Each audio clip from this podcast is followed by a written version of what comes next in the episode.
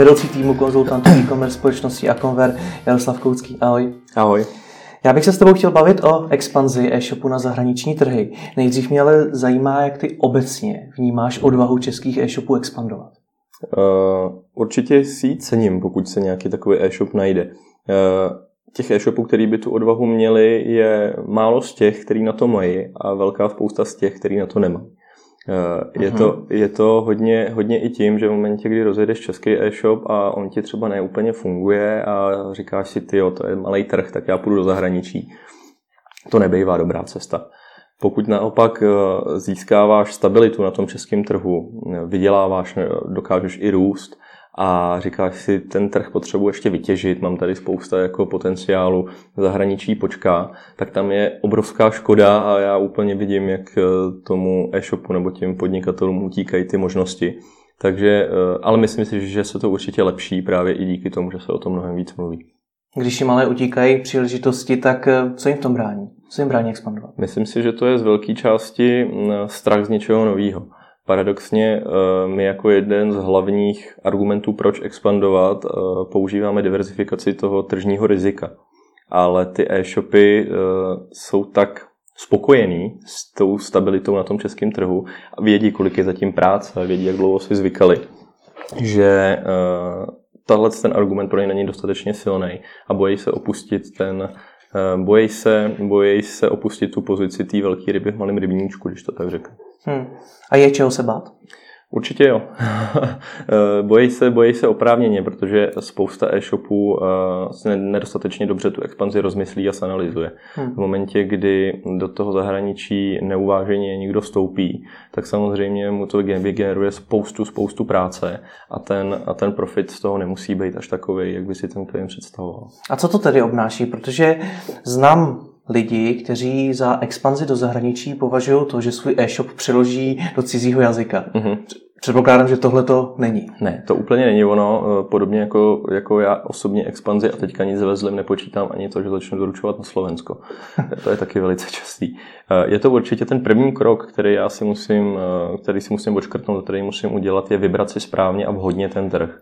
To samo o sobě je poměrně hříšek, protože spousta e-shopistů uvažuje tím směrem jako hele Německo, velký trh, hele Francie, velký trh, nedej bože Amerika, obrovský trh půjdu tam, protože tam se určitě uživím. Tohle to samo o sobě není dobrý, protože ten eh, e-shopař nebo e-shopista si musí zvažovat, eh, jaký, jaká je tam konkurence, jestli je tam vůbec tržní potenciál toho jeho produktu, co se stane s jeho cenou momentě, kdy vstoupí do toho zahraničí, jsou tam jiné eh, daňové povinnosti, jsou tam jiné ceny inzerce. Jo, a tohle to jsou dílčí věci, které si ten, a samozřejmě úplně jiný chování uživatelů. To, že někomu se daří prodávat v České republice protože cílí na maminky s dětma primárně třeba skupinami Mimi Bazar, že jo, tak eh, to zdaleka neznamená, že mu to stejně půjde v Německu, kde takové skupiny samozřejmě sice jsou taky, ale uvažují zase úplně jinak. Jo, takže tohle a správná volba toho trhu je absolutně klíčová.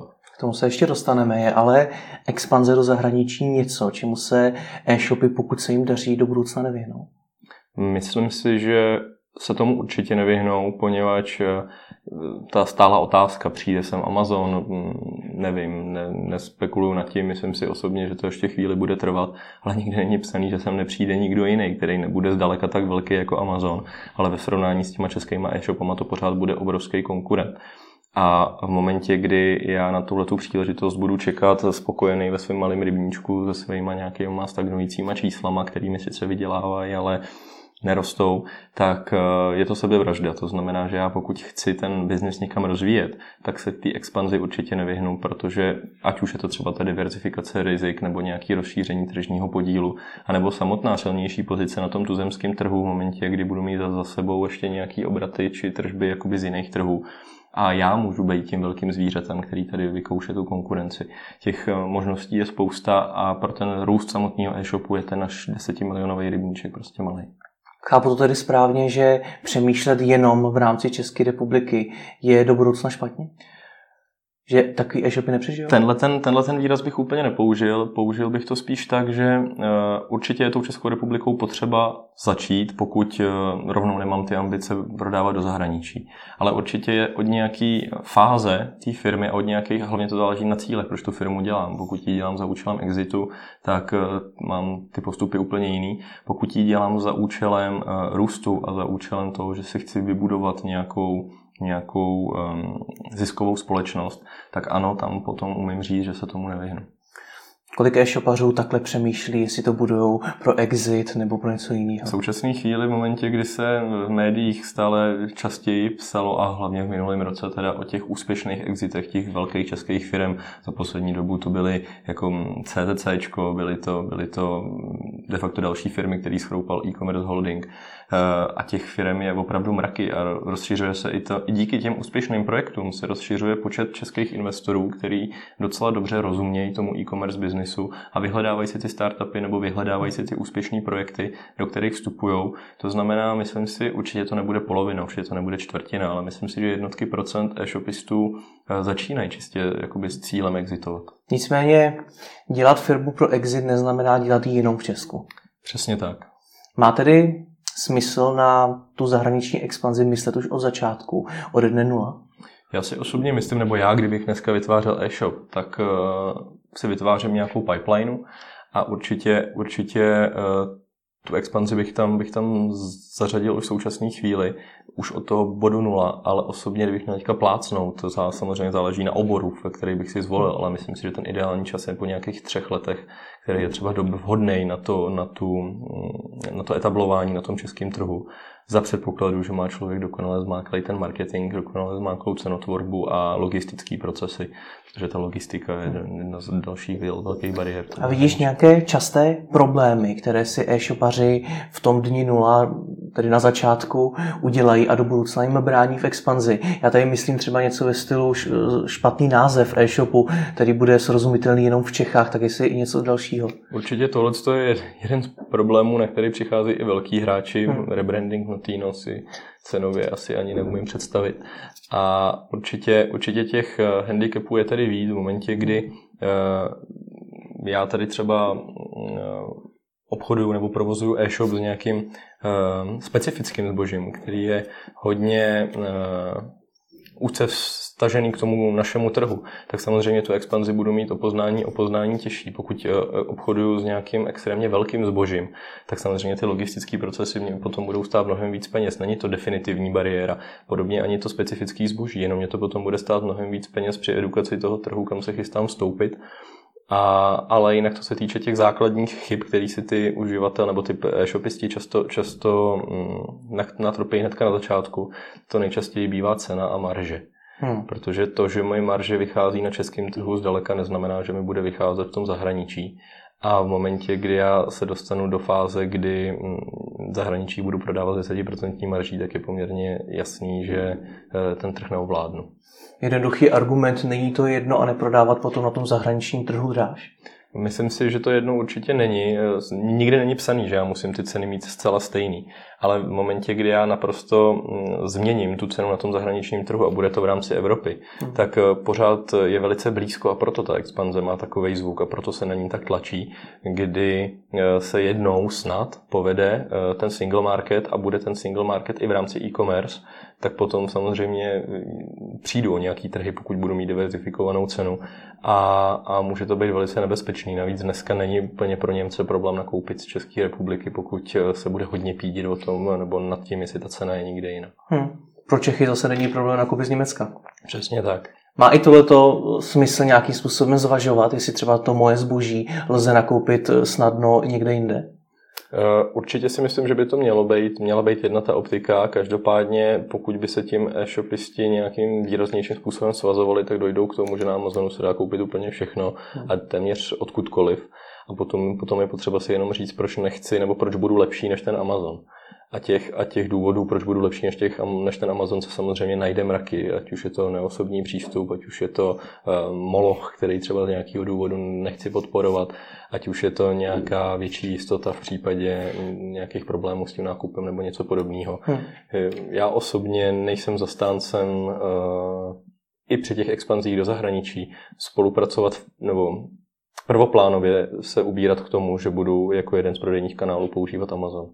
Mm-hmm. Proč ne? Eh, myslím si, že to okrádá toho e-shopistu o jeho vlastní brand a velice snadno se může stát, že se stane otrokem toho, toho Amazonu v tom, že eh, bude prodávat najednou 60-70% produktů přes jeden kanál, který si potom řekne, hele, abych vlastně chtěl trochu vyšší provizi a Zabíháme trošičku jinam, ale opět není to už dneska jedno. Já jsem tady třeba před tebou měl eh, Filipa Dřímalku mm-hmm. a ten mluvil mimo jiné o tom, že odhaduje, že do budoucna budeme všichni prodávat na jedné platformě, kde už třeba ten brand možná nebudeme moc budovat tak dobře jako dneska. Má teda tohleto smysl řešit? Určitě si myslím, že to smysl má, protože to budování brandu eh, tady je, bude a vždycky bylo. Jo, um, jsem trošku poplet to pořadí, každopádně ten brand bude silný a bude, bude si myslím do budoucna, abych trošku jako zase souhlasil s Filipem, nebo spíš, to, spíš na to navázal, uh, bude to jedna z těch klíčových věcí, podle kterých se budeme rozhodovat, protože zase ta moje vize je taková, že postupem času se natolik automatizují ty marketingové algoritmy a marketingové postupy, že de facto všichni budeme marketovat úplně stejně a jenom právě ten brand a potom třeba nějaká customer care a nějaký benefity v rámci toho našeho biznisu budou rozhodovat. A v momentě, kdy budu mít ten brand snadno zapamatovatelný, budu ho mít vymyšlený tak, aby byl, aby seděl té mojí cílové skupině, tak to může být právě ten rozhodující, rozhodující argument. Vemte si zase jeden příklad za, za všechny z českého trhu. Eh, brand Spokojený pes, jo, eh, není eh, až tak jako výjimečný, co se týče sortimentu, ale s práci, nebo ta práce s tou značkou je na český poměry neuvěřitelně daleko, ať už je to nějaký mistrovství světa v tom, jak vypadá krabice, jo. jo to je prostě všechno součástí nějakého brand buildingu a tohle je konkrétně společnost, která to dělá velice dobře. A myslím si, že tohle je právě ta budoucnost. Ale pokud se tahle budoucnost vyplní, pokud mm-hmm. se to skutečně stane a budeme prodávat na jedné platformě, budou lidé nakup, hledat na té platformě spokojeného psa nebo konkrétní granule? Já si nemyslím, že budeme prodávat na jedné platformě, to je jako primárně, eh, primárně jedna z těch věcí, ale pokud by to tak bylo, tak je samozřejmě eh, ten krásný rozdíl tak, jak je to dneska. V současné chvíli eh, můžou všichni hledat přes Houréku a hledat hmm. si ty granule a najít si tu společnost, která je má nejlevnější a, a bez rozmyslu to teoreticky koupit i na, na Heuréce přes ten Heuréka košík. Ale spousta, spousta e-shopů touhletou cestou jít nechce a buduje ten svůj vlastní brand a vychází jim to. Hmm. Dobře, vraťme se, tohle to už je takový futuristický téma, vraťme se k té expanzi. Eh, z toho, co si popisoval, mě napadá, jestli lze definovat stav, kdy je e-shop na expanzi připraven velice eh, obtížně říct nějaký, nějaký konkrétní parametry toho, že je ten e-shop eh, připravený, ale ten e-shop by měl být určitě eh, ekonomicky zdravý, měl by být schopný nebejt, řekněme, v červených číslech i na tom českém trhu. To je jedna věc. Měl by být schopný nad minimálně v rámci toho českého trhu dokonale definovat svoji cílovku, měl by být dokonale schopný definovat ty marketingové kanály, které mu tady fungují a proč mu tady fungují. Hmm. A měl by být dokonale schopný, a já se teďka podpořím v té argumentaci, kterou jsem řekl předtím, měl by dokonale znát svůj brand a byl, měl by být schopný eh, se za ten brand postavit i ve formě nějakého guideu nebo něčeho podobného, aby dokázal těm lidem říct, eh, ten můj brand vlastně znamená tohle a chci s váma takhle komunikovat. Hmm. Samozřejmě můžeme si tady říct, že to by to mohlo mělo být od obratu od tolika do tolika, jo, ale strašně to záleží na segmentaci toho trhu, ale ve finále ten nejvhodnější moment je ten, kdy si řeknu, hele, všechno dělám dobře, ale nerostu tak rychle, jak jsem rost třeba rok předtím. Hmm. To znamená, že už eh, si nemůžu vzít větší share z toho, z toho trhu, nebo můžu, ale za cenu mnohem větších investic, než, než by mě mohl stát ten, ta expanze. Jsi zmínil ty, že ty čísla, že by neměl být v červených číslech, tak mě hnedka napadly všechny ty startupy, které jsou globální a v životě neviděli ani korunu.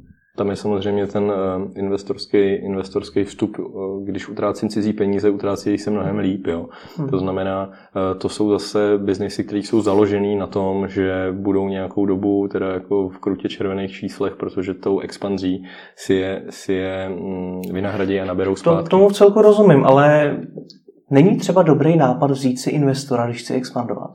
Určitě si myslím, že to dobrý nápad být může ale musím v tu chvíli vědět absolutně přesně, proč to dělám a ten investor mě nepodpoří, pokud já mu neukážu nějaký, nějaký profit samozřejmě, který tomu předchází, byť třeba na tom českém trhu. A myslím si, že v současné chvíli to bude asi ten trend, bude to moderní, bude, bude, bude se to dít ale pokud se tady bavíme spolu, tak já mnohem radši pomáhám klientům s tou expanzí, který mají za sebou už nějaké výsledky a nejdou tak říkajíc naslepo. Jo, samozřejmě znám projekty, které fungují výborně za cenu nějakých, nějakých investic, a otázkou, jaká je ta motivace, proč to ten investor dělá, protože na tom chce vydělávat, nebo, nebo že to chce potom prodat někam dál. Jo? Těch, těch motivů je určitě hodně a tady, tady u toho, u toho mm, se do toho nechci moc zamotat, protože to, co říkáš, ty jsou správné argumenty.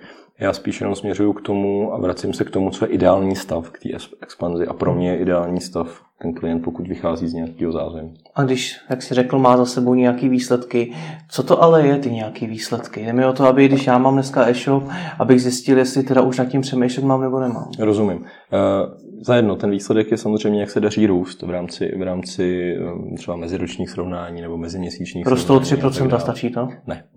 Tak je teda nějaká hranice? Vzhledem k tomu, že ten trh eh, zase je to, je to segment od segmentu, ale ten trh by pořád měl růst kolem takový tý magický bulharský konstanty 20%. Hmm. Eh, pokud mi ten e-shop eh, tři roky zpátky rost o 15%, tak to samozřejmě není, není žádný neštěstí, nerostu tak rychle jako trh, ale rostu, je to fajn.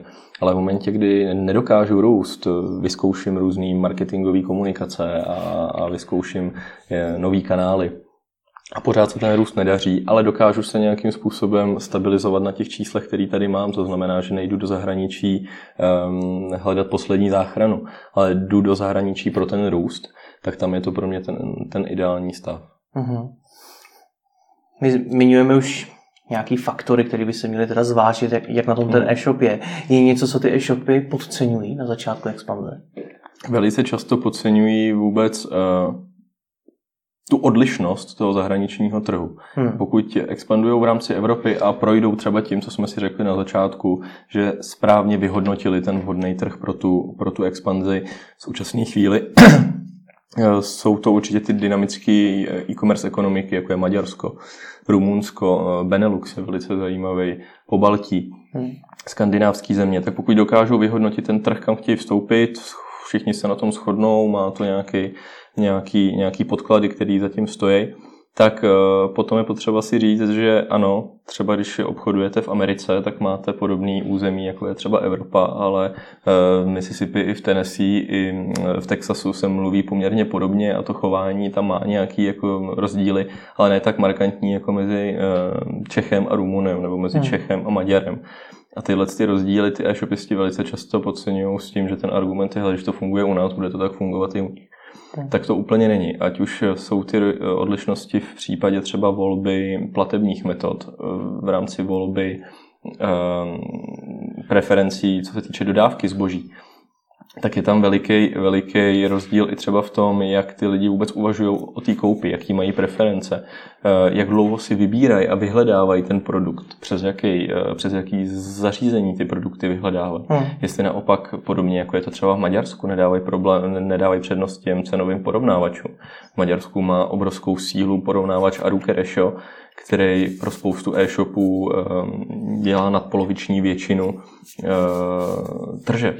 Hmm. A, a pokud já nebudu respektovat tyhle ty mm, specifika toho zahraničního trhu, jakože je spousta e-shopistů nerespektuje, tak nemám šanci. V případě, že uh, vyignoruju marketing nebo části marketingové komunikace, jako je třeba akvizice, tak uh, nemůžu spolíhat na to, že jenom vyplněním existující poptávky na tom trhu já začnu vydělávat. Zase se vracíme k tomu brandu. Pokud já nebudu dostatečně dobře komunikovat ten brand i při té expanzi, tak uh, já budu jenom jeden z těch mnoha, který budou uspokojovat to, co ty lidi hledají a uh, na co to vyhraju potom, na cenu.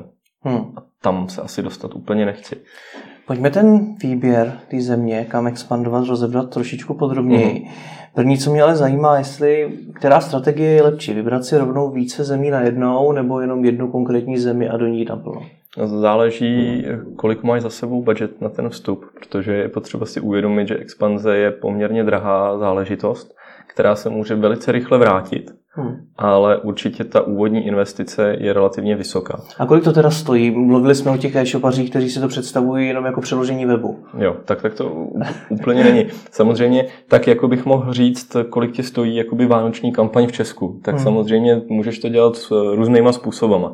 Ale jak říkám, určitě je dobrý držet se nějakého toho modelu nebo frameworku toho, že musím nejdřív ty lidi akvírovat, potom s nimi musím pracovat nějak obsahově. Teprve potom jim můžu z- začít prodávat dělat a ve finální fázi musím myslet i nějaký retenční marketing, to znamená pečovat o ten kmen, který já tam dokážu, který já tam dokážu nějakým způsobem uh, nazbírat. Tohle je ale něco, co platí v Česku. Určitě. To znamená, určitě. že když to zvládám v Česku, jsem připravený do zahraničí. Uh, Strategicky ano. Strategicky ano, ale je potřeba si spočítat to, že v Česku uh, si to budoval nějakou dobu hmm. a budoval si to dost postupně. Ty chceš najednou přijít do zahraničního nebo na, za zahraniční trh a potřebuješ, aby ti fungoval eh, ne okamžitě, ale velice rychle, aby si dokázal na ty, na ty peníze nebo na ty, na ty investice vydělat zpátky. A tam v tu chvíli samozřejmě musíš tyhle ty fáze dost jako smrsknout a smrskneš je tak, že do nich nasypeš víc peněz. Takže pokud uh, jakoby v Česku utrácíš třeba měsíčně za marketing všeho všudy dohromady 100 tisíc, tak by si měl počítat s tím, že, ta, že to zahraničí tě určitě nevyjde levněji v těch prvních fázích. Myslíš si, že je dobrá strategie expandovat postupně? Eh, já si osobně myslím, že to je právě jeden z těch největších problémů, který ty e-shopisti v současné chvíli můžou udělat. Jo. Protože, eh, a dělá to veliká spousta eh, e-shopistů, že expandují na ten zahraniční trh a ta investice do něj víceméně vychází ze zbytků z těch silnějších trhů.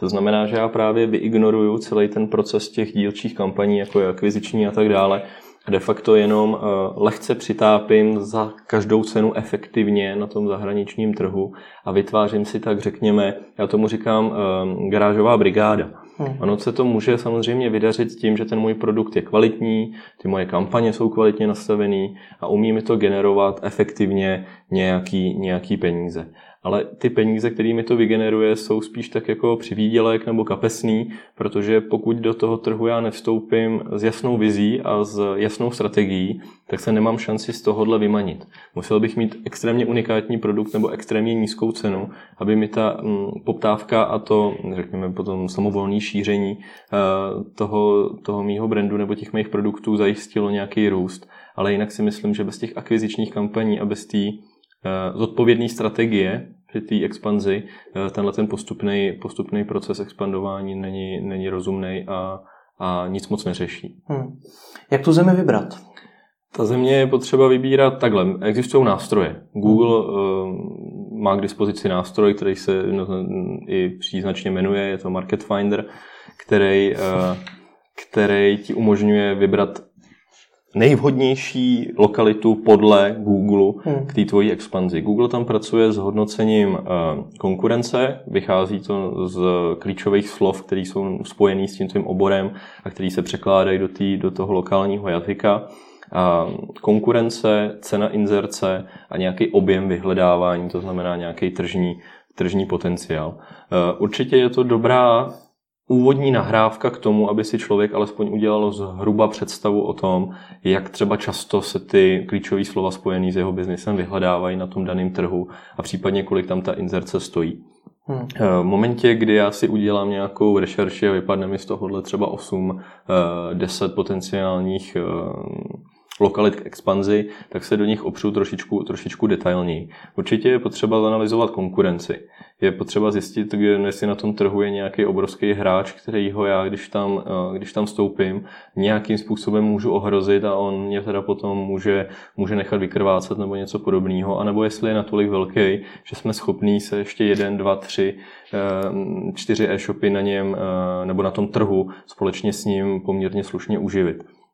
Další věc je určitě hloubková analýza nebo hlubší analýza ceny té inzerce. To, že mi Google napíše, že mě PPC budou stát mm, nebo euro dráž, než mě stojí v Česku, je samozřejmě nějaká indicie, ale nutně to nemusí znamenat, že je to nějaký problém, protože potom je samozřejmě spousta dalších kanálů, který eh, jsou pro mě zajímavý a mm, samozřejmě můžu potom spolíhat na to, že mám silný eh, organický dosah, protože jsem fakt dobrý content builder, hmm. protože jsem fakt dobrý na sociálních sítích a tak dále, to znamená, že si vykompenzuju nějakým způsobem tu cenu. Další věc je to, že já si musím eh, zauvažovat a zanalizovat chování těch uživatelů na tom konkrétním trhu. Zase můžu začínajícím e-shopistům doporučit free, free nástroj od Google eh, Consumer Barometer, který na základě eh, odpovědí a respektive otázek a odpovědí od respondentů z řad těchto těch evropských i celosvětových států dává alespoň nějaký základní informace o tom, jak třeba ve srovnání s Českem uvažují zahraniční, zahraniční nakupující. Eh, zase je to, je to dobrý na to, aby si člověk za hodinku projel aspoň nějaký základní otázky a pokud někde uvidí odchylku o 30%, tak to pro něj může být poměrně stěžejní a zajímavý. Nejčastější jsou třeba Eh, rozdíly mezi ropoefektem u nás a v zahraničí, kdy u nás paradoxně ten ropoefekt není až tak výrazný nebo vysoký, jako třeba v Německu nebo jako, jako, jako v Maďarsku. Eh, to, kdybych náhodou uvažoval, že bych tam chtěl mít i prodejnu. A Určitě je potom potřeba to chování uživatelů proskoumat trošku, trošku detailněji. Ať už opravdu klidně sehnat si nějakého, nějakého člověka, který zná ten trh. Nemusí to být odborník na e-commerce. Stačí, když je to někdo, kdo nad, s tím trhem má nějakou zkušenost nákupní, žil nějakou dobu v té zemi. Může poradit s tím, jak ty, jak ty lidi uvažují. Což mě přivádí na oslý můstek, který je samozřejmě logistika. Logistika je velice eh, důležitá důležitým bodem ve výběru toho trhu. V momentě, kdy si vyberu Maďarsko, v momentě, kdy si vyberu hm, Rakousko nebo nějaký západní trh, tak tam samozřejmě je to mnohem jednodušší z pohledu toho, že jsou tam na tyhle ty společnosti a na tyhle ty úmysly připravený. Máme spoustu českých firm, který, který pomáhají i s tou logistickou expanzí do toho zahraničí. Zajímavý trhy jsou ale ovšem i víc na východ, jako je třeba, jako je třeba Ukrajina, nebo potenciálně i Rusko. A samozřejmě ta myšlenka, že samozřejmě budu muset pře, přehodit svůj fokus z Google na Yandex a z Facebooku na v kontaktě, a musím si uvědomit, že najednou operuju na mnohem, mnohem větší oblasti a není to taková sranda jako dovést balíček z Prahy do Hradce. Jo. Najednou jsou ty vzdálenosti mnohem, mnohem větší a uh, doba dodání se mi může trošičku prodloužit. A, a tam je potřeba reflektovat to, jestli to bude veliký problém pro ty zákazníky, nebo jestli jsou na to zvyklí. Takže logistika je určitě další důležitá věc. A poslední, ale v neposlední řadě jsou to určitě uh, ceny, které jsou úzce spojené nejenom s tou konkurencí, ale i s nějakýma zákonama v té zemi, ať už jsou to daňové zákony nebo nějaká jiná legislativa která může být poměrně, poměrně devastující pro toho e-shopistu při vstupu na ten trh. Eh, to Maďarsko je sice strašně, strašně um, rajcovní trh pro ty e-shopisty z pohledu toho, že se velice rychle rozvíjí a, a fungují tam podobné marketingové věci jako u nás, ale je potřeba si uvědomit, že tam mají vyšší DPH, dokážou konkurovat i, i nebo těm tuzemským e-shopům i za, za cenu toho, že budu muset počítat s těma vyššíma daněma, dokážu mít ty ceny konkurenceschopný. Eh, v momentě, kdy chci jít do Německa, musím počítat s tím, že tam eh, sice mají vyšší platy než my, ale mají taky obrovský, obrovskou hromadu legislativy, kterou si ani neumíme představit. A ta německá legislativa dokázala potrápit i ty nejúspěšnější expandéry, z řad českých e-shopů, konkrétně třeba vaše čočky, které dokážou dneska expandovat za 30 dní na jakýkoliv trh a dokážou na tom trhu velice rychle eh, fungovat a velice dobře fungovat, vydělávat, tak Německo jim přidělalo spoustu vrásek právě kvůli legislativám, kvůli, hmm. kvůli tomu, že místní e-shopy tu legislativu znají velice dobře a jsou schopní se jí velice dobře ohánět proti ohrožení. Ty jsi začal odpovídat tak, že to znělo poměrně jednoduše a pak uh, si přišel k těm komplikovaným věcem. Nicméně připadá mi, že velkou část si můžu vygooglit. Ten trh mi řekne Google, kanz, uh, ty další nástroje, které jsi zmiňoval, cenu za ty PPCčka, To si všechno můžu vygooglit? Určitě si to vygooglit můžeš, potom je otázkou samozřejmě, do jaký míry se ten Google trefí. Hmm. Je potřeba počítat s tím, že to je estimated. Proto se na to ptám, protože do jaký míry tohle tomu věřit a do jaký míry se radši svěřit eh, do péče nějakých odborníků. Jo, já osobně si myslím, že určitě přijít za tou agenturu nebo za, za odborníkem a říct, hele, dělal jsem si nějakou rešerši, nebudu lhát, zabral mi den, eh, udělal jsem si tady nějaký výsledky a vycházíme z toho, jsou pro mě zajímavé tyhle ty trhy. To je prostě dobrý. To hmm. fakt zvládne ten e-shopista a víceméně přesně. Ale je potřeba mu potom vysvětlit, že ty hodnoty, který mu, ty konkrétní hodnoty, které mu ty, ty systémy ukazují, eh, jsou spíš, řekněme, trendový či bodový, než aby to byly konkrétní, konkrétní ceny za proklik třeba, který tam skutečně jakoby uvidí, který tam skutečně nastanou. Může se to lišit někdy i jako o stovky procent. Ale určitě, když ti Google řekne, hele, inzerce v Německu je dražší než inzerce v Maďarsku, tak ten Google bude mít pravdu. Ale v momentě, kdy ti řekne, že to tam stojí 6 euro v Německu a v Maďarsku 3 eura, tak tam už ta pravda být nemusí. Hmm.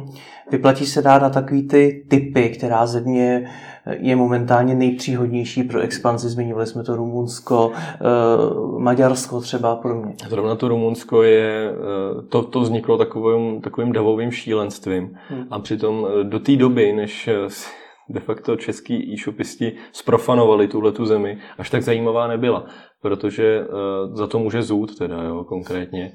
A ještě konkrétně i Pavlína Louženská, která, která uh, vykřikovala, jak Rumunsko je skvělý trh jak to tam strašně baví. Ona vykřikovala i ty zkušenosti z té návštěvy Rumunska a Rumunů, že jo. Takže zvedla obrovskou vlnu toho, hele tyjo, Zut je v Rumunsku a funguje mu to, proč tam nejsme taky? A spousta e-shopistů skutečně to Rumunsko vzalo za své na základě, a teďka to nechci svádět jenom na Zut, jo, těch vstupů tam bylo víc, ale tenhle ten byl takový nejvýraznější. Eh, Zut tam je, musíme tam být všichni. Mě znova napadá, nechci se Pavlíny zastávat, ale to, to je to tak jednoduchý, když e-shopaři slyší, že Pavlína Louženská řekne, hele, pojďte expandovat, tak oni jdou? No, bohužel to tak z veliký, z veliký části být může. Pokud hmm. jsou to e-shopy, které za sebou ty peníze mají, tak expandovat je vlastně jednoduchý. Hmm. Ale nikdy není psaný, že se to povede. Když za sebou ty peníze mají, tak je jednoduchý dát do nějaký teda hlubší analýzy, zkrátka do přípravy té expanze. Ano, určitě my za Convert tyhle ty analýzy a hlubší přípravy pro klienty děláme. A zrovna to Rumunsko je velice často poptávaná lokalita od klientů. Udělejte mi analýzu vstupu mojí, mojí firmy do Rumunska a e, my samozřejmě hodnotíme veškeré ty parametry, o kterých jsme se tady bavili a nemůžu říct, že by z vyšší části jsme to doporučovali. Ano, musí se počítat i s tím, že ten klient, když přinese do té agentury nebo tomu odborníkovi požadavek, udělejte mi analýzu, e, jak ten trh ovládnu a jak tam se skvěle etabluju, tak je potřeba počítat s tím, že mu to ten odborník může i nedoporučit což my velice často, vy velice často děláme. A kde teda vidíš ty největší potenciál? Já osobně ten potenciál vidím v Maďarsku hmm. a vidím ho v pobaltských zemích, kde eh, Maďarsko je, nechci říct úplně příbuzný, ale dá se tam podobně cílit a podobně komunikovat eh, s nakupujícíma. Ten trh velice rychle roste, zvyká si na ten, na ten e-commerce a e, ty ceny té inzerce jsou tam ještě relativně při zemi. Co je samozřejmě handicap Maďarska není až tak velký, aby mi to teda udělalo nějaký, nějaký obrovský skoky. Ale tam si osobně já vidím veliký potenciál.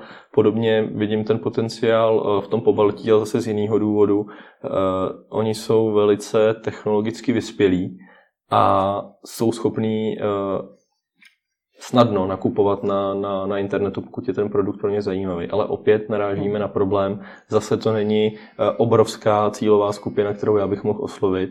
Opět to není mm, obrovský trh, opět je to hmm. jenom rozšíření té české působnosti. Když jsme u té vyspělosti, tak o české e-commerce se říká, že vyspělá je, uh-huh. že máme dobré e-shopy. Znamená to tedy, že to pro nás bude jednodušší? Určitě tu výhodu máme. Hmm. Určitě tu výhodu máme, protože my jsme v té e-commerce relativně daleko a uh, máme tady vyzkoušeno spoustu věcí, které ty zahraniční konkurenti nebo ty zahraniční agentury vyzkoušený nemají. Ten důvod je poměrně jednoduchý. Pominuli to, že samozřejmě jsme brouci pitlíci a máme nejvíc e-shopistů na hlavu, uh, nebo nejvíc e-shopů na hlavu, tak je to hlavně díky seznamu. Je to díky seznamu z toho důvodu, že my jsme jeden z mála, nebo jediný středoevropský trh, kde Google nemá monopol nebo téměř monopol. Jo, dlouhou dobu se tedy přetahovaly dva velký vyhledávače a Google proto přicházel do České republiky, leč je to malý trh, se spoustou novinek dřív než kamkoliv jinam.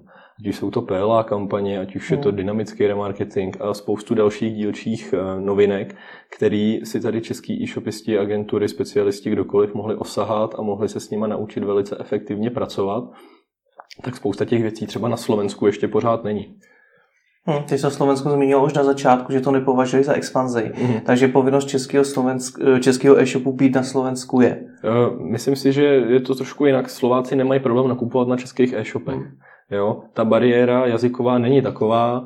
Oni vědí, že tady uh, kolikrát najdou i dobrou cenu, vědí, že jsou, nebo jsou zvyklí tady s nima komunikovat. To chápu, ale můžu tam taky mít kamenný prodejny a pro ně můžu tam vstoupit víc marketingově a tak. To určitě můžu a otázkou je spousta e-shopistů a samozřejmě je to zase otázka na nějakou hlubší analýzu, eh, jestli se to vyplatí.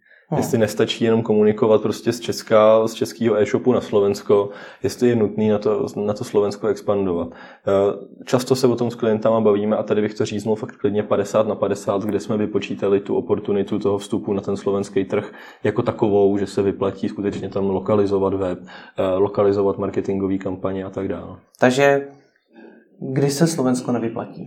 Slovensko se, Slovensko se nevyplatí v momentě, kdy už funguje bez toho, abych proto nějakým způsobem výrazněji um, investoval nebo výrazněji měnil svůj e-shop. Hmm. Ty už si předtím taky zmínil ty rozdílné vlastnosti zákazníků na různých trzích. Mm-hmm. Jak se tohle zjišťuje? Jak se zjišťuje, jaký jsou zákazníci v jaké zemi? Samozřejmě můžu získat pár uh, informací z, z toho Google, o, o, o kterým jsi mluvil. A ten mi tam napíše, že jsou náchylní na cenu, že chtějí, já nevím, kamenný prodejny a podobně? Konkrétně to s těma kamennýma prodejnama ti napíše. Hmm. To je poměrně dobrý. Zase počítat s tím, je potřeba počítat s tím, že to je nějaký omezený vzorek respondentů, který má ale statistickou, statistickou váhu. Co se týče té tý ceny, tak eh, i takové otázky tam ten Google nabízí, podle čeho nebo co je hlavním nákupním argumentem pro ty konkrétní, pro ty konkrétní um, uživatele. Existuje už spousta hotových výzkumů, který se na tohleto téma zaměřují a jsou poměrně snadno dostupný. A pokud to ten klient myslí opravdu vážně, je nutný ten kvalitativní, respektive kvantitativní výzkum na tom daném trhu udělat a skutečně se zaměřit na ty preference těch zákazníků. Dokáže říct nějakou zemi, kde jsou zákazníci pro české shopy největší oříšek? Mm, to je poměrně dost jednoduchý a jsou to Poláci. Proč? Uh, ono paradoxně Poláci mají k Čechům vždycky ten standardně lepší vztah než, než Češi k Polákům, nechápu proč. Nicméně Polsko je eh, lokalita, kde si vylámalo spousta e-shopů zuby a to z toho důvodu, že Poláci jsou na cenu extrémně senzitivní. A když už jim člověk vyjde vstříc s cenou, tak hmm. se ta bariéra najde úplně na nejnečekanějších místech. Hmm. Takže já osobně se Polska hodně bojím při expanze s našima klientama. Neříkám, že to neděláme, že jsme, nejsme, že jsme nebyli úspěšní v některých případech, to jsme byli, ale obecně to Polsko je určitě velký hříšek. Možná sám potvrdí, že každý e-shop je silný v něčem, něčem jiným. Mm-hmm. E, někdo může mít dobré ceny, někdo může mít eh, dobrou logistiku, někdo může mít dobrou komunikaci s tím zákazníkem, někdo jiný může být silný v tom marketingu. Jak moc tohle do té úvahy, kterou zemi vybrat, eh, zvážit? Určitě je to, je to dobrý, pokud si tohle klient dokáže uvědomit, jakože ty jsi to řekl jako takovou samozřejmost, ale ono to moc klientů jako samozřejmě to se to ptám. no to samozřejmě moc klientů nemá. A ta SWOT analýza, což víceméně vlastně vystihuje tohle, by měl být jeden z těch eh, prvních insightů nebo těch prvních vstupů eh, při vůbec úvaze o té, nebo to, co my děláme v rámci té analýzy těch zahraničních trhů. Je určitě potřeba zamyslet se a postavit svodku toho stávajícího té stávající situace a od té se potom odráží hmm. do komunikace na těch zahraničních trzích. Co ty právní bariéry, co všechno budou muset řešit?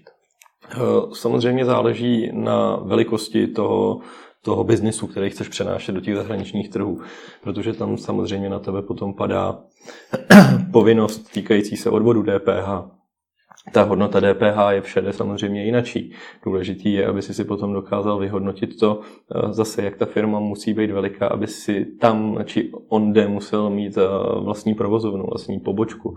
Další věc je to, že třeba ty Němci mají veliký problém s tím, že eh, funguješ na německém trhu, ale máš třeba zákaznickou linku na adrese, která je v Česku, respektive máš třeba korespondenční adresu, která je v Česku.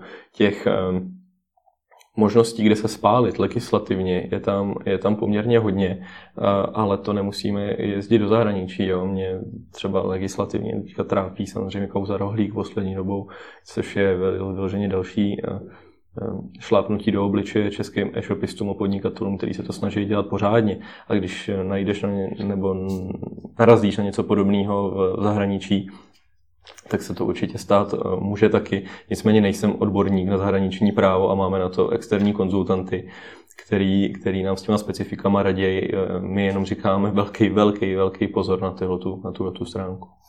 Když si to zmínil, zlí jazykové říkají, že český stát háže podnikatelům klacky pod nohy. Když to porovnáš se zahraničím, je to tedy pravda? Eh, minimálně v, co se týče těch zemí, kde my se na tu expanzi zaměřujeme, tak já jsem s, chválně a několikrát zmiňoval útrapy e-shopu v Německu. Hmm. Ty legislativní útrapy tam skutečně jsou a bylo by možná zlý říkat, že to je jenom pro internetové podnikání, je to pro podnikatele obecně. Hmm. Co se týče v tom Maďarsku, nebo toho Maďarska či toho Rumunska, tak tam to zase tak strašný není tam samozřejmě mají třeba v Maďarsku to vyšší DPH, ale to je věc, se kterou se dá počítat a dá se s ní kalkulovat a není to nic tak jako schovaného a nečekaného. Pokud bych se měl čistě osobně a není to za, za Akonver, čistě je to za Jardu vyjádřit eh, k těm bariérám na českém trhu, tak to tak za mě určitě Že háže klacky pod nohy. Nicméně nejsme na tom nejhůř podle toho, co, co říkáš. To ne, to ne. Když jsi zmínil Německo jako ten negativní příklad, kde ty bariéry jsou nejnižší? Zrovna si myslím, že to Rumunsko a Maďarsko jsou velice dobrý. A e, co se týče, e, pokud bychom Nerad bych, aby to znělo tak, že ta možnost expanze je jenom v rámci Evropy. Samozřejmě, e, co se týče ceny inzerce, tak je velice levná jeho východní Asie třeba. A samozřejmě, pokud se budeme bavit o jeho východní Asii, tak tam ty možnosti, i co se týče té legislativy, jsou relativně dobrý. A nechci to vztahovat s tím, že třeba ta ekonomika není tak daleko, aby vymyslela spoustu těch bariér, jo, což se možná dřív nebo později stane. Ale tam to samozřejmě až takový problém není. Další eh, samostatnou kapitolou jsou třeba ty Spojené státy, kde těch legislativních bariér je mraky, ale zase ve srovnání s těma jinýma zeměma nebo i třeba ve srovnání s náma jsou jasně dopředu čitelný, což je veliký rozdíl. Pokud já musím čekat, co se, co se kde stane, anebo pokud se na to dokážu připravit a dopředu vím, do čeho jdu, to je veliký rozdíl. Hmm. Pojďme k tomu marketingu. Hmm. Častý problém českých e-shopů, že jsou závislé na cenových srovnávačích, PPC reklamě a podobně. Což ale na jednu stránku zní tak, že to lze snadno překlopit do zahraničí. Je to pravda? Eh, záleží strašně, co se týče těch cenových srovnávačů. To je poměrně hmm. specifická otázka, jak jsem říkal, třeba to Maďarsko má cenový porovnávač Arukeresho, který je eh, ještě o úroveň nad naší heurékou třeba. Hmm.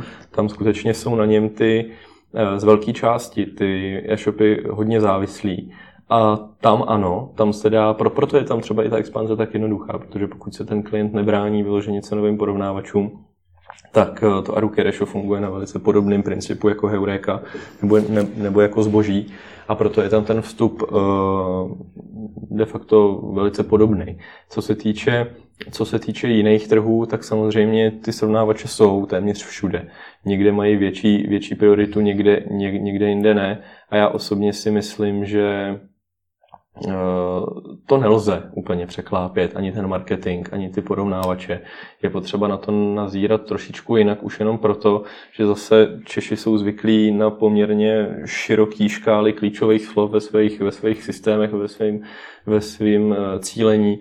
V tom zahraničí to tak třeba být úplně nemůže. Hezký srovnání zase třeba dělali jsme pro klienta uh, analýzu vstupu na, do zahraničí na mm, segment garážových vrát v Česku se tomu dá říct asi 10-15 různýma slovama, který ty lidi hledají. Hmm. Když to třeba v těch německých mluvících zemích jsou to prostě jedno slovo. Jo. Takže tam je ten rozdíl samozřejmě velký a nedá se to úplně překlápět. Ani ten marketing. A je e-shop, který je právě závislý na, tě, na těch, těch kanálech připraven na expanzi? Určitě ano. Ono, ono, Takže to není překážka. Určitě ne. Ono, on, ono říct, že nějaký e-shop není závislý na těch konkrétních kanálech, konkrétně PPCčka. No, ale jak moc. Cenový srovnávače nechme hmm. ležet, ale konkrétně PPCčka, tak eh, by se dostal k číslům jako vyšším než je třeba 60%, protože v rámci všech e-shopů u nás, protože kdo může říct, že vlastně bez PPCček nebo na PPCčkách závislý není. Eh, u nás takových hráčů je opravdu minimum. To jo, ale pak tady máš e-shopy, které jsou naprosto no name a vlastně drtivá většina zákazníků jim jde právě z těch, z těch zdrojů. Uh-huh. A jde mi právě o to, jestli tyhle ty e-shopy na tu expanzi jsou připraveni, nebo jestli už musím mít třeba vybudovaný nějaký ten brand, Rozumím. s ním pracovat a podobně. Rozumím, uh, určitě ten brand je výhoda, hmm. ale není to překážka. Není to překážka, protože uh, pokud umím pracovat s těma kampaněma, tak jako umím pracovat bez brandu v Čechách, tak budu bez brandu pracovat v Maďarsku. Hmm. Zase mě to dožene v určitý fázi velikosti té firmy, kdy bych si třeba představoval, že budu vydělávat víc, protože ušetřím část peněz na těch PPCčkách třeba, který já teďka musím víc dotovat, protože ten můj brand není dostatečně silný a ty lidi ke mně nechodí sami od sebe. Tak mě teď napadá otázka, jestli mě tohle to dohnalo už v Česku, tak jestli teda podle tebe není jednodušší spíš než začít složitě budovat ten brand, hmm tak eh, to překlopit do toho zahraničí? Je to určitě jedna z možností a jedna z variant. Zase záleží na motivech toho, toho klienta. A kdybych to srovnal, myslíš si, že to je teda jednodušší uh, jít do toho zahraničí, než v Čechách se pouštět do toho budování brandu? Jsou to úplně dvě jiné disciplíny, hmm. dokonce je to úplně jako jiný sportovní hřiště. Jo? A osobně si myslím, že pro český e-shopisty a tak, jak jsou nastavený myšlenkově, je možná jednodušší vstoupit na zahraniční trh, než budovat brand. Mm-hmm. Tady obecně chybí na tohleto téma, sice to není téma toho našeho povídání dneska, ale obecně si myslím, že brand building je velký téma vůbec na našem trhu, protože spousta e-shopů si neuvědomuje potřebu toho brandu a nevidí, nevidí, za ním, eh, nevidí za ním tu přidanou hodnotu, kterou je samozřejmě zisk. Ale na to by si tady Chápu, měl že to je větší odborníky. Chápu, že to je možná hloupá otázka, ale možná tu potřebu nemají. Mm, myslím si, že ji nemají. Možná jim to funguje tak, jak to mají a nemají potřebu investovat spoustu peněz do budování toho brandu. Eh, to, že tu potřebu nemají, je podle mě jenom nevědomostí. Hmm. Myslím si, že ten brand je eh, klíčovou součástí toho podnikání a eh, těch inspirací ve světě je mraky. Dobře, Kolik si na to našetřit, na marketingový vstup do jiné země, když za sebou nemám 100 milionů? Určitě.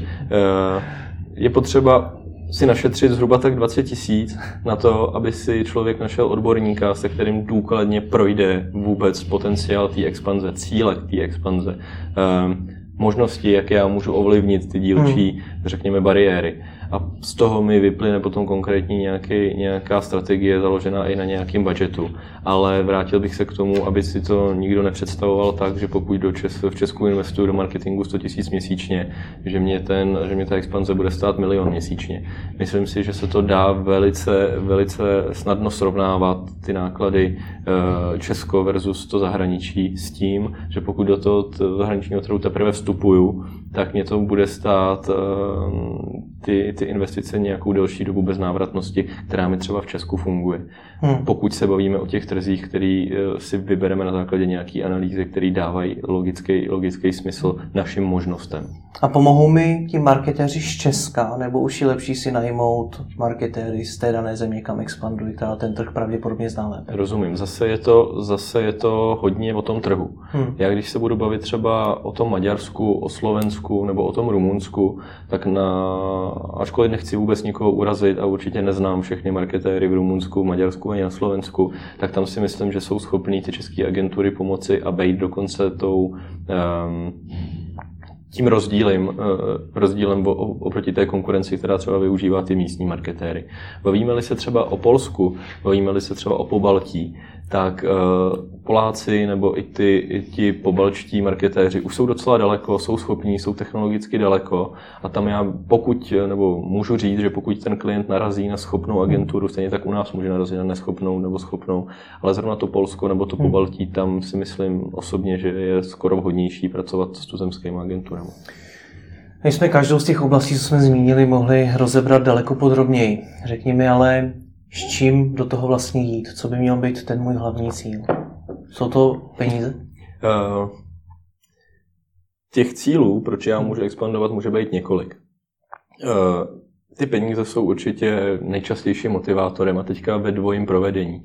Jedna z nich je samozřejmě zisk přímo z toho mýho projektu, to znamená nějaký stálej, stálej biznis. Druhá je samozřejmě ten exit, i proto ty lidi hmm. často expandují. A potom jsou tady samozřejmě takový ty bohulibější cíle typu uh, rozšíření, rozšíření vůbec té působnosti toho biznesu. A potom ty mm, sekundární cíle zase spojený s těma penězma, to znamená ta diverzifikace rizik, rozšíření toho tržního podílu a tak dále.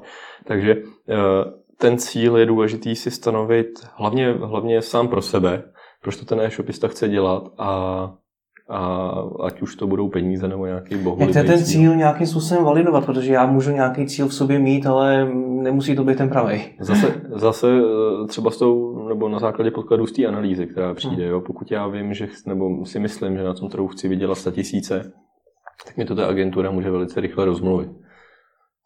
A když se zeptám té agentury, nebo tebe, kdy uh, můžu očekávat zelený čísla? No to se záleží. Trvá to týdny, trvá to měsíce, nebo to bude trvat roky? Určitě to trvá měsíce. Mm-hmm. A teďka pokud eh, samozřejmě ten vstupní budget je dostatečně velký, tak se můžeme bavit o kvartálu, o půl roce, aby jsme se dostali, neříkám na zelený čísla, ale na takový čísla, který nás uspokojí. Pokud to bude nějaký postupný, eh, postupný náběh a ne ten drobečkový, o kterém jsme se bavili hmm. jako o jasný, o jasný, eh, jasně negativním přístupu, tak to může být třeba rok, může to být rok a půl, ale mělo by se samozřejmě ty výsledky natolik zlepšovat, že po tom půl roce nebo po těch osmi měsících já už to nebudu eh, dotovat plnýma hrstma, ale třeba na tom nebudu vydělávat a, hmm. A koho se v Česku inspirovat a nechám na tobě ať negativně i pozitivně inspirovat. Jasně. Určitě si myslím, že ty vaše čočky uh, jsou výbornou, výbornou inspirací pro ty uh, pro ty e-shopy, které samozřejmě nemůžou se srovnávat eh, s tím letím biznisem, protože oni hmm. mají velice jednoduchou logistiku. Eh, my jsme se s nimi, s nimi, nebo bavíme se s nimi často, ale mě tak strašně baví jedna hláška, kdy oni jsou schopní vlastně ze svého skladu v České republice dodat eh, kontaktní čočky do Madridu za méně než 12 hodin, protože hmm. se jedná o velice malý, balíček a, a ani to vlastně nedotujou takovouhle expresní dopravu, protože je to extrémně lehký, ty kontaktní čočky. V momentě, kdy si k tomu ten Španěl koupí třeba i Rostok, tak už v tu chvíli samozřejmě je ta objednávka dotovaná, hmm. ale s tím se musí počítat. Ale obecně ten přístup eh, toho, jak oni manažersky řídí vstup na ty zahraniční trhy a jak jsou schopni eh, rychle ten trh, nebo rychle se na tom trhu etablovat, je určitě velkou inspirací. Mě osobně jako na tím mnohdy zůstává rozum stát. Dalším jakoby super příkladem z těch velkých hráčů nebo z těch úplně největších hráčů může být určitě Alza, MOL, uh, líbí se mi i to Fido s jeho, s jeho vstupama na, do, do zahraničí. Na co si dát třeba pozor, uh, takový, takový hráče úplně jako veřejnost nezná, protože se většinou spálili v Polsku, ale, hmm. ale uh, určitě si myslím, že to si sám vlastně naznačil, je ten příklad těch parfums, kdy ten rebranding, který byl nutně spojený s expanzí na zahraniční trhy, musel stát spoustu peněz. Tak na to třeba pozor. Tak díky za rozhovor. Já taky díky.